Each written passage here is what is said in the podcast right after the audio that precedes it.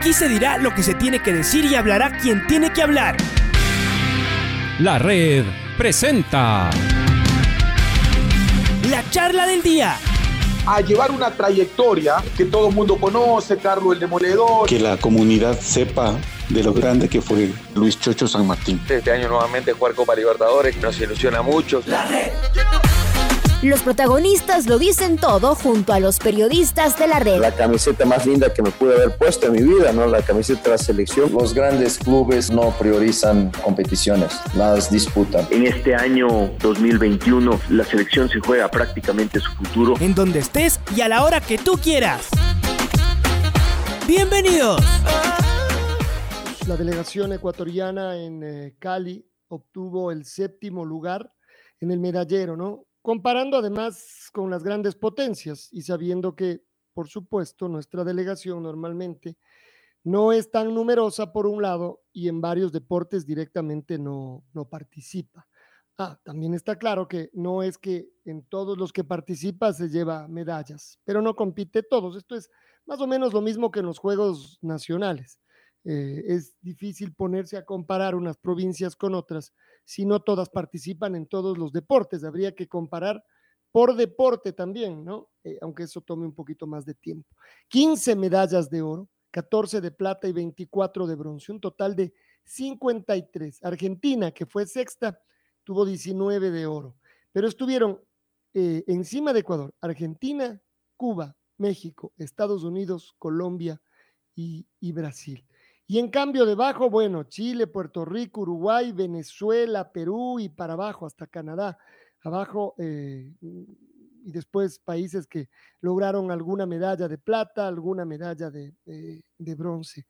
Em, excepcional, además pensando que esas 15 medallas de oro significan 15 deportistas ya clasificados para los Panamericanos absolutos del 23, que a su vez, además de la importancia que tienen esos panamericanos absolutos, son la antesala en muchas disciplinas deportivas de los Juegos Olímpicos de, París.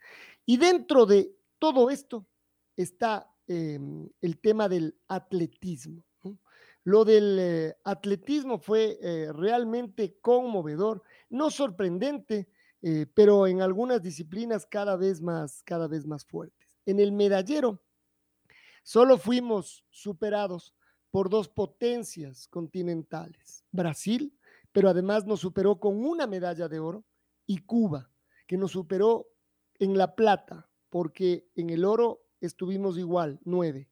México sacó cuatro, nueve de las quince medallas de oro. Y para hablar de esto estamos en línea directa con Julio Hidrobo. Bueno, él además de ser un ex deportista olímpico ecuatoriano, es actualmente administrador de la Federación Ecuatoriana de Atletismo y hemos hablado con él en varias eh, ocasiones.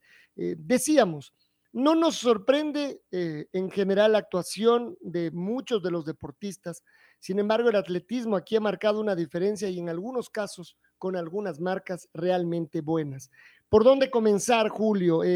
¿Qué momento es este del atletismo cerrando el año después de los Juegos Olímpicos y encontrarnos con esto que está ocurriendo con nuestros chicos y nuestras chicas? Bienvenido a la red. Muy buenos días, estimados. Realmente un placer compartir esta mañana con la radio y todos los radioescuchas.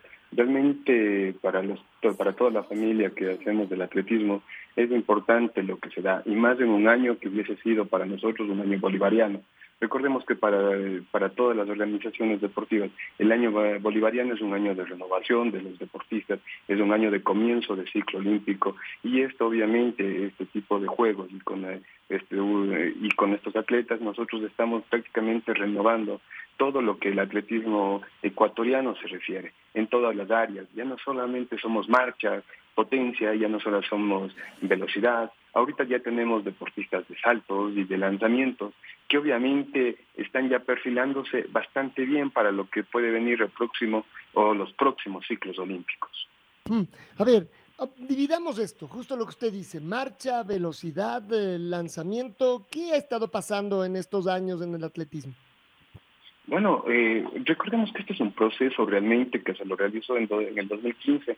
Algún compañero periodista ya lo había analizado en esta situación, el fin de semana lo estaba leyendo y obviamente Eh, esto empezó en Cali en el 2015, justamente en un campeonato sudamericano donde que se vieron y se revisaron algunos perfiles.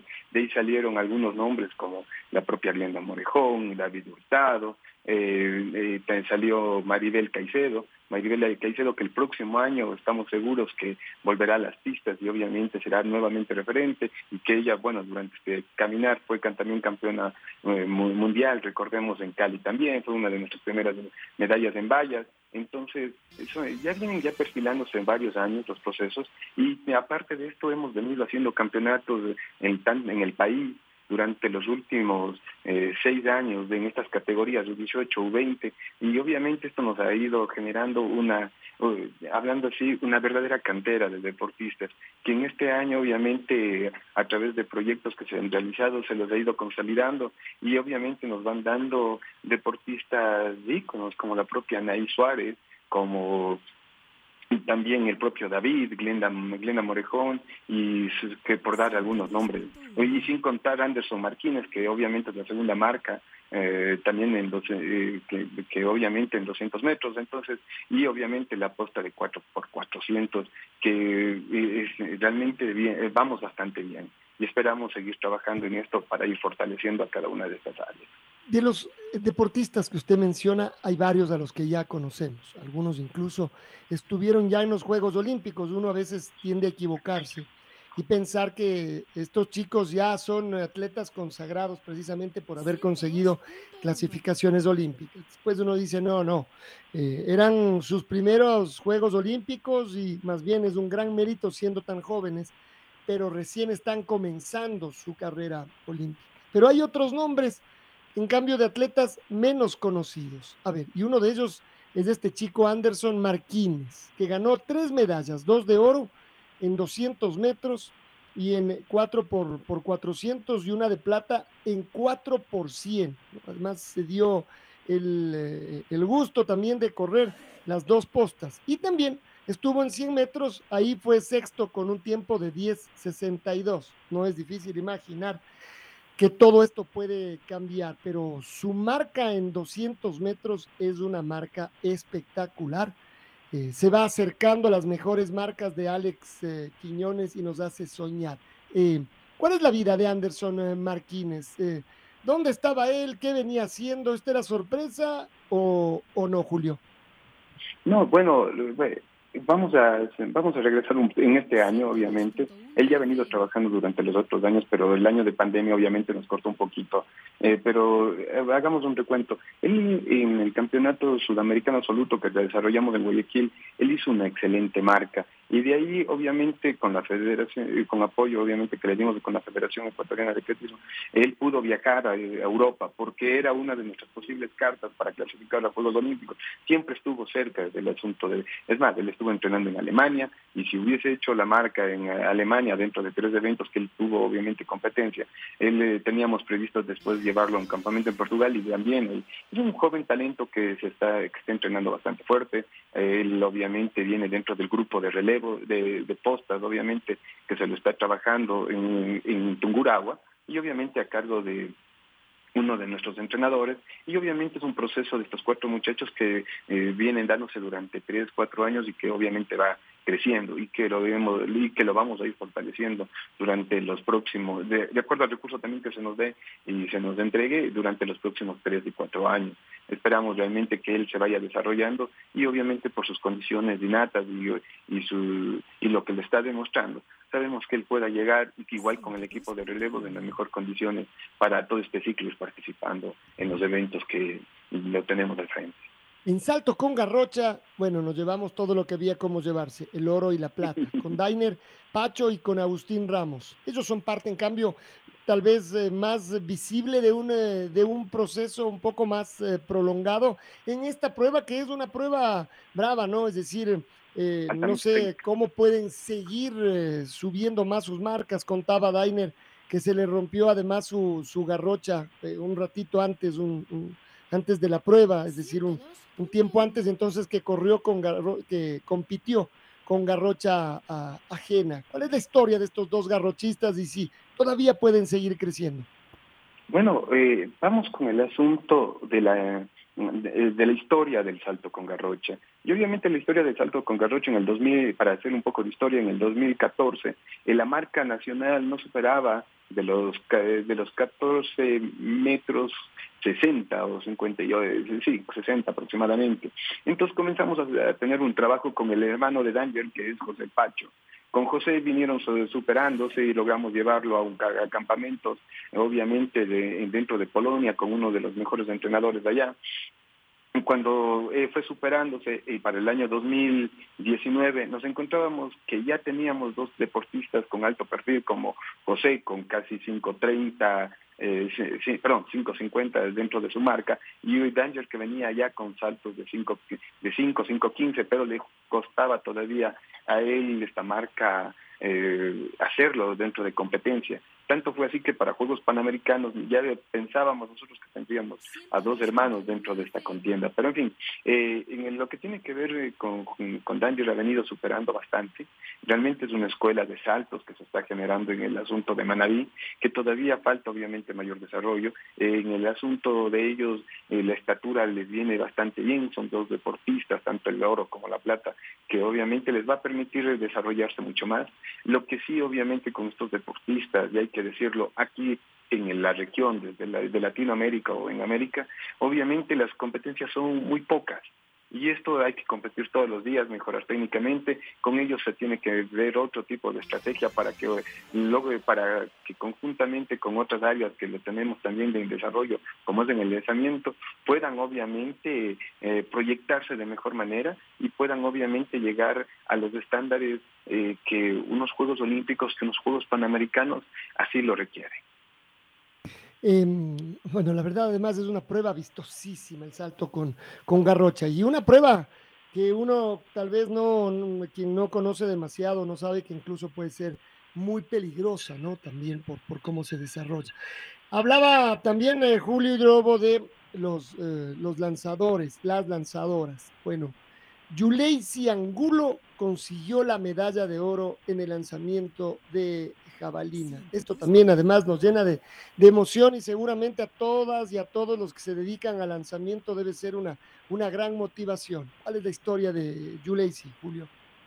En el caso de Juleisi, ella, ella también viene dentro del proceso que se dieron desde el 2014-2015. Es más, eh, como una de las, eh, como parte de la historia, ella fue a Kenia, donde que Glenda Morejón ganó oro y donde que también estuvo el chico Frickson Chila, que ahora ganó bronce, obviamente, pero ella ganó, eh, bueno, también el campeonato mundial ganó bronce y plata, perdón, y, en, este caso el de, de, justamente de la deportista, también fue medallista. Entonces, desde Kenia ella ha venido desarrollándose, y después tuvieron un campeonato en Finlandia, ella fue, después de Finlandia, ella hizo un campamento en el 2018 en, en Polonia, donde durante dos o tres meses con en ese entonces con su entrenador que era desde entonces Flavio Coloso fueron mejorando y cuando bajaron para Argentina fue ella fue campeona olímpica de la juventud entonces estamos ya hablando de un proceso que se va desarrollando. El año anterior ella tuvo una pequeña lesión en la rodilla, donde nos tocó obviamente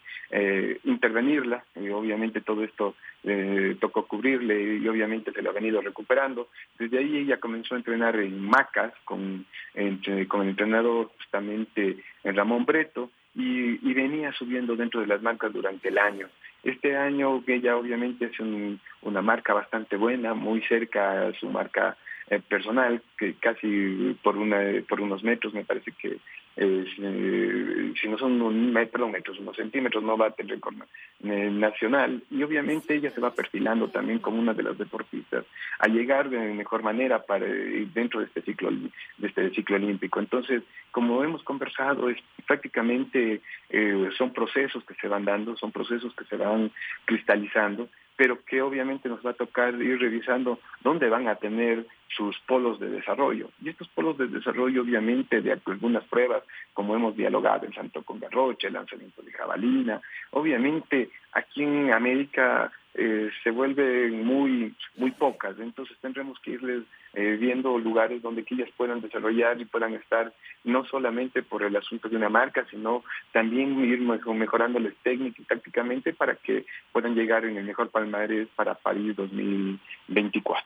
Vaya, y después eh, no, no, no me voy a poner demasiado ansioso seguramente, pero lo de los relevos, vaya, es decir, uno siempre piensa cómo eran las competencias, sobre todo contra los y las brasileñas, pero los cubanos, eh, y a partir de ahí usted sigue haciendo la lista de los grandes eh, rivales. Y conseguir la cantidad de medallas que se consiguieron en 4 por 100, una de plata, en 4 por, de, de, varones, en femenino una de, de bronce, y eh, después también en los 4 por 400 eh, la de oro en los, en los varones. Lo de la velocidad, además aquí uno dice, no solo es calidad, hay cantidad, porque para hacer una, un, relevo necesita cuatro del mejor eh, nivel. A ver, ¿cómo está trabajando la, la, velocidad, eh, Julio? ¿Y qué es lo que se puede seguir haciendo para fortalecer esto? Acuérdese lo que hablábamos el año anterior, les costó mucho a las, a las cuatro velocistas juntarse, es decir, se habían juntado muy pocas veces, eh, no entrenaban juntas todas, eh, y entonces uno finalmente dice también hace falta que el equipo trabaje. Volvemos siempre al tema de los, de los recursos. ¿Es posible tener a los velocistas en algún momento trabajando conjuntamente, además con el equipo olímpico, obviamente, de la especialidad? Bueno, le comento, eh, producto de todas estas experiencias y obviamente conocimientos que se han ido adquiriendo y viendo cómo vamos desarrollando la mejor estrategia para que todas las áreas tengan la mayor proyección, lo que nosotros hemos logrado hacer en este momento es que el equipo este de 400 que hizo tres horas con ocho minutos, si no me estoy mal en el asunto de esto, se, se, están concentrados eh, o están reunidos en una sola provincia en este momento, que es Tumburagua a través del entrenador José Vargas. Es más, este mismo equipo vino desarrollándose durante todo el año en diferentes eventos, siendo todavía U23 compitieron en el campeonato absoluto, siendo todavía U20, U23, uh, U23 algunos estuvieron también en el campeonato sudamericano en Lima, Perú. Luego ellos viajaron, eh, la, mayoría de ellos viajaron para el asunto de Kenia, llegando a una, fin, a una final obviamente. Entonces, el, y obviamente concretándose también en el Sudamericano 23, de hecho en Guayaquil, también concretando. Entonces, es un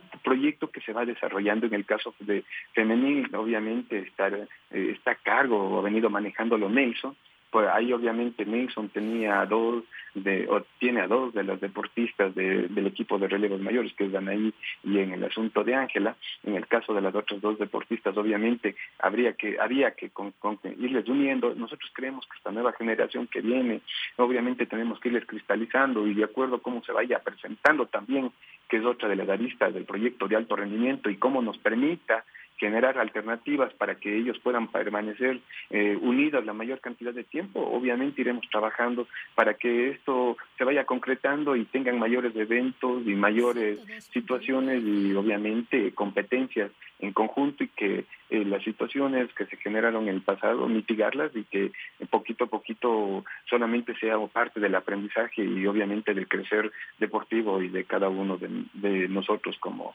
eh, que, como integrantes de, de, de, un sistema que obviamente día a día se va desarrollando.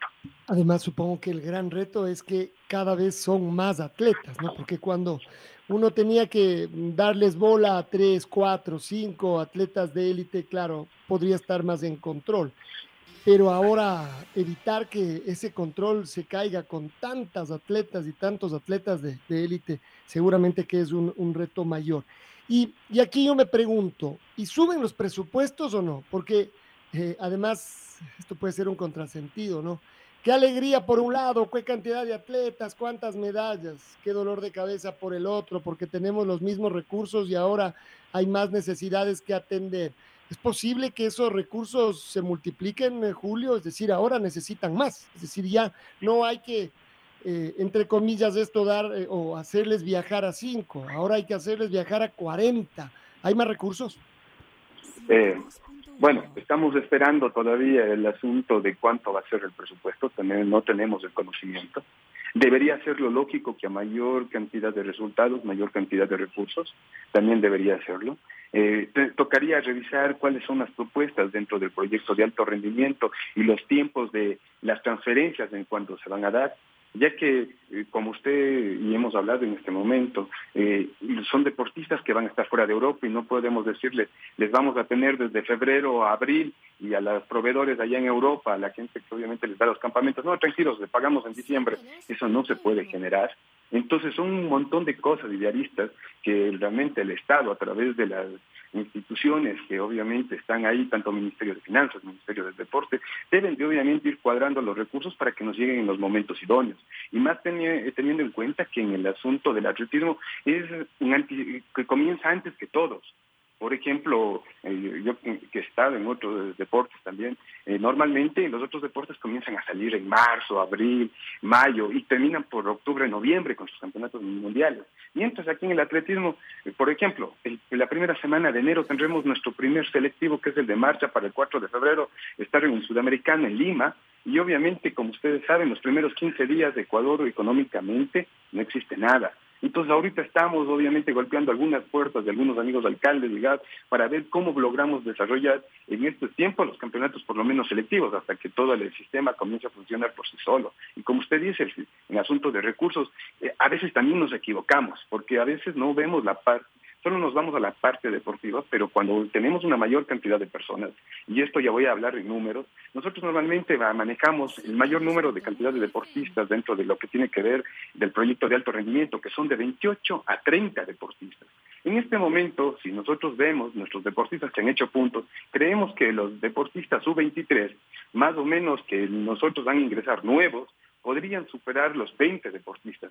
Sumado a nuestros 28, tuviéramos 48 deportistas por sus marcas ya comienzan a generar obviamente una capacidad, eh, digamos, eh, eh, comienzan a generar realmente un trabajo más especial y que obviamente la federación desde la parte administrativa también tiene que irse fortaleciendo para poder solventar cada una de esas necesidades. Entonces es un trabajo íntegro y conocedor del sistema, no solamente verle al sistema desde una parte, desde una parte del triángulo, porque comenzamos creando ya no un, un triángulo equilátero, sino nos vamos por un escaleno. Y entre más larguemos uno de los puntos, más difícil será, obviamente, ir cogiendo la equidad y el equilibrio para que el sistema pueda cumplir con los requerimientos. Entonces, si realmente se viene un análisis bastante técnico, se debe de realizar un análisis bastante centrado, lo que nunca se ha hecho, para poder ir creando la capacidad adecuada para que los organismos deportivos, en este caso eh, las instituciones de, nivel nacional, puedan obviamente desempeñar de mejor forma y entregar los requerimientos y las necesidades de acuerdo a los parámetros que el dinero público lo exige en los tiempos y en los momentos adecuados que lo requieren el deportista. Qué complicado, además, esa es la gran parte, ¿no? La gran parte administrativa y como decimos, con, eh, tanta gente eh, ahora que, que cuidar. Y por supuesto no podíamos dejar de lado, y como un tema importantísimo, es esta disciplina dentro del atletismo en el cual somos una potencia, que es la, que es la marcha, ¿no? Y, y aquí también a veces es difícil, bueno, en el atletismo a veces no tanto porque es con marcas, pero escoger cuáles se tienen que ir acá, cuáles clasifican, eh, es, todo un tema, un tema complejo. La marcha, ¿cómo está en este momento, Julio? ¿Cómo habría que definirla al cerrar este, este año? ¿Está caminando bien? ¿Está más fuerte? ¿Promete, promete más? ¿Cómo es? Bueno, eh, como yo me pongo en la, en la parte, obviamente, como en la parte, digamos, de que la marcha es nuestro nuestro producto estrella, por hablarlo así, para que las personas obviamente de, de negocios lo sepan, es nuestro, nuestro producto estrella y está bien. Eh, obviamente nosotros creamos al inicio del año, es más, acabamos de notarizar hace par de semanas atrás los criterios de selección que obviamente este, ahí hay marcas, hay los eventos que vamos a realizar, y estas marcas y estos eventos que ellos deben de concretar para poder ir a cada uno de estas eh, de, estos eventos internacionales. Entonces nosotros intentamos que todo este plan, todos estos criterios de selección que los venimos empleando desde el 2014, se vayan cumpliendo al 100%. Yo creo que eso también ha sido un éxito porque los muchachos ya saben dónde, cuándo deben de preparar y en dónde deben de realizar sus marcas y obviamente con sus entrenadores ir modelando el mejor plan de entrenamiento para llegar en las mejores condiciones a los picos. Ahora, en lo que tiene que ver con la marcha, tenemos eh, realmente una, yo creo que va a ser un tiempo dorado, realmente van a, están muchos diamantes, Vemos a un David Hurtado con alto nivel de proyección que lo ha venido trabajando bien. Una Glenda eh, Morejón quien viene obviamente proyectándose bien, que obviamente está madurando, que viene trabajando, que hay que perfilarle todavía un poquito más porque tiene 20 años y obviamente tenemos que en los próximos dos años, porque es un ciclo también corto para lo que tiene que ver París 2024, irle a ella cerrando esa burbuja, obviamente, en el asunto competitivo para que ella pueda llegar o, o llegue a visualizar mejor el asunto de sus entrenamientos y con esto ella llegar en las mejores condiciones a los Juegos Olímpicos. Aparte de los que he hablado, tenemos un Daniel Pintado. Realmente yo creo que para hablar tenemos una cantera muy fuerte en lo que tiene que ver la marcha y hay que seguir trabajando y dentro de los, de los entrenadores también capacitándoles más e ir desarrollando sus capacidades innatas para que logren proyectar y mejorar el, asunto del rendimiento de sus atletas y no llegarles obviamente físicamente a explotarlos. Esa palabra no me gusta porque eh, cuando usted explota algo termina, termina por destruir la cantera.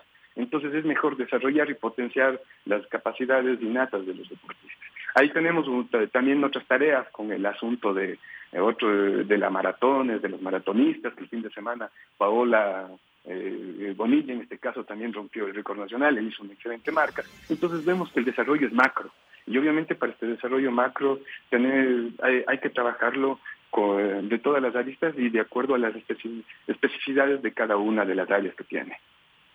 Em, y claro, otra vez, con gran, con gran ilusión. Bueno, gracias eh, Julio por estos minutos, por esta explicación. Además, escuchar los casos, cómo caminan. Este es un, un peldaño, pero seguramente para los chicos es también una motivación eh, gigante el saber dónde están con eh, otros chicos y otras chicas de la misma edad y a partir de ahí saber que, por supuesto, que vienen competencias más bravas retos más bravos, pero que están por el buen, por el buen camino. Julio, gracias por estar con nosotros esta mañana.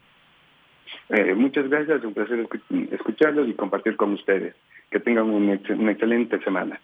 Julio Hidrobo, él es administrador de la Federación Ecuatoriana de Atletismo y como se ve, es conocedor de cada uno de los atletas, paso a paso, dónde está cada uno, qué actuación sensacional en estos últimos Juegos Panamericanos. La red presentó la charla del día. Un espacio donde las anécdotas de actualidad deportiva se revelan junto a grandes personajes del deporte. Quédate conectado con nosotros en las redes de la red. Síguenos como arroba la red Ecuador y no te pierdas los detalles del deporte minuto a minuto.